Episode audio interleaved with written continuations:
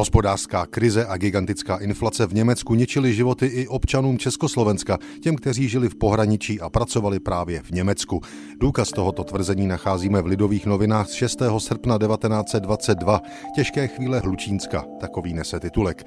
Autor poznamenává, že velká část obyvatel regionu dál hledá práci v nedalekém Německu, i když Hlučínsko je déle než dva roky součástí Československé republiky.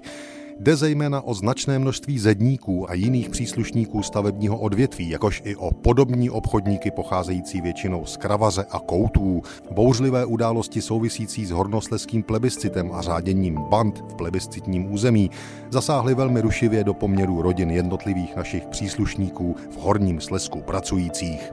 Důvodem ale nebyl jen nepořádek na německém území v regionu na sever od Opavy. Hlavní příčinou chudoby československého Hlučínska byl dramatický pád německé marky. Reportér Lidových novin 6. srpna 1922 pokračuje.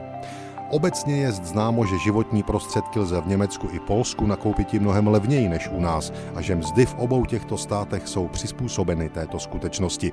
Při výměně marek za československé koruny, jež je nutné k obživě zde bydlících rodin dělníků v zahraničí pracujících, se stav věcí velmi radikálně mění, takže kupní síla polských a německých marek u nás je mnohem menší.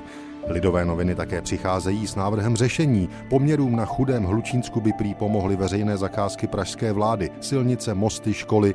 Citujeme, ku kterému bylo již zakoupeno staveniště u nádraží v Hlučíně a dovezeny cihly, jež jsou pomalu, ale jistě rozkrádány. Lidové noviny tak vyzývají vládu k rychlému řešení hlučínské krize, než bude pozdě.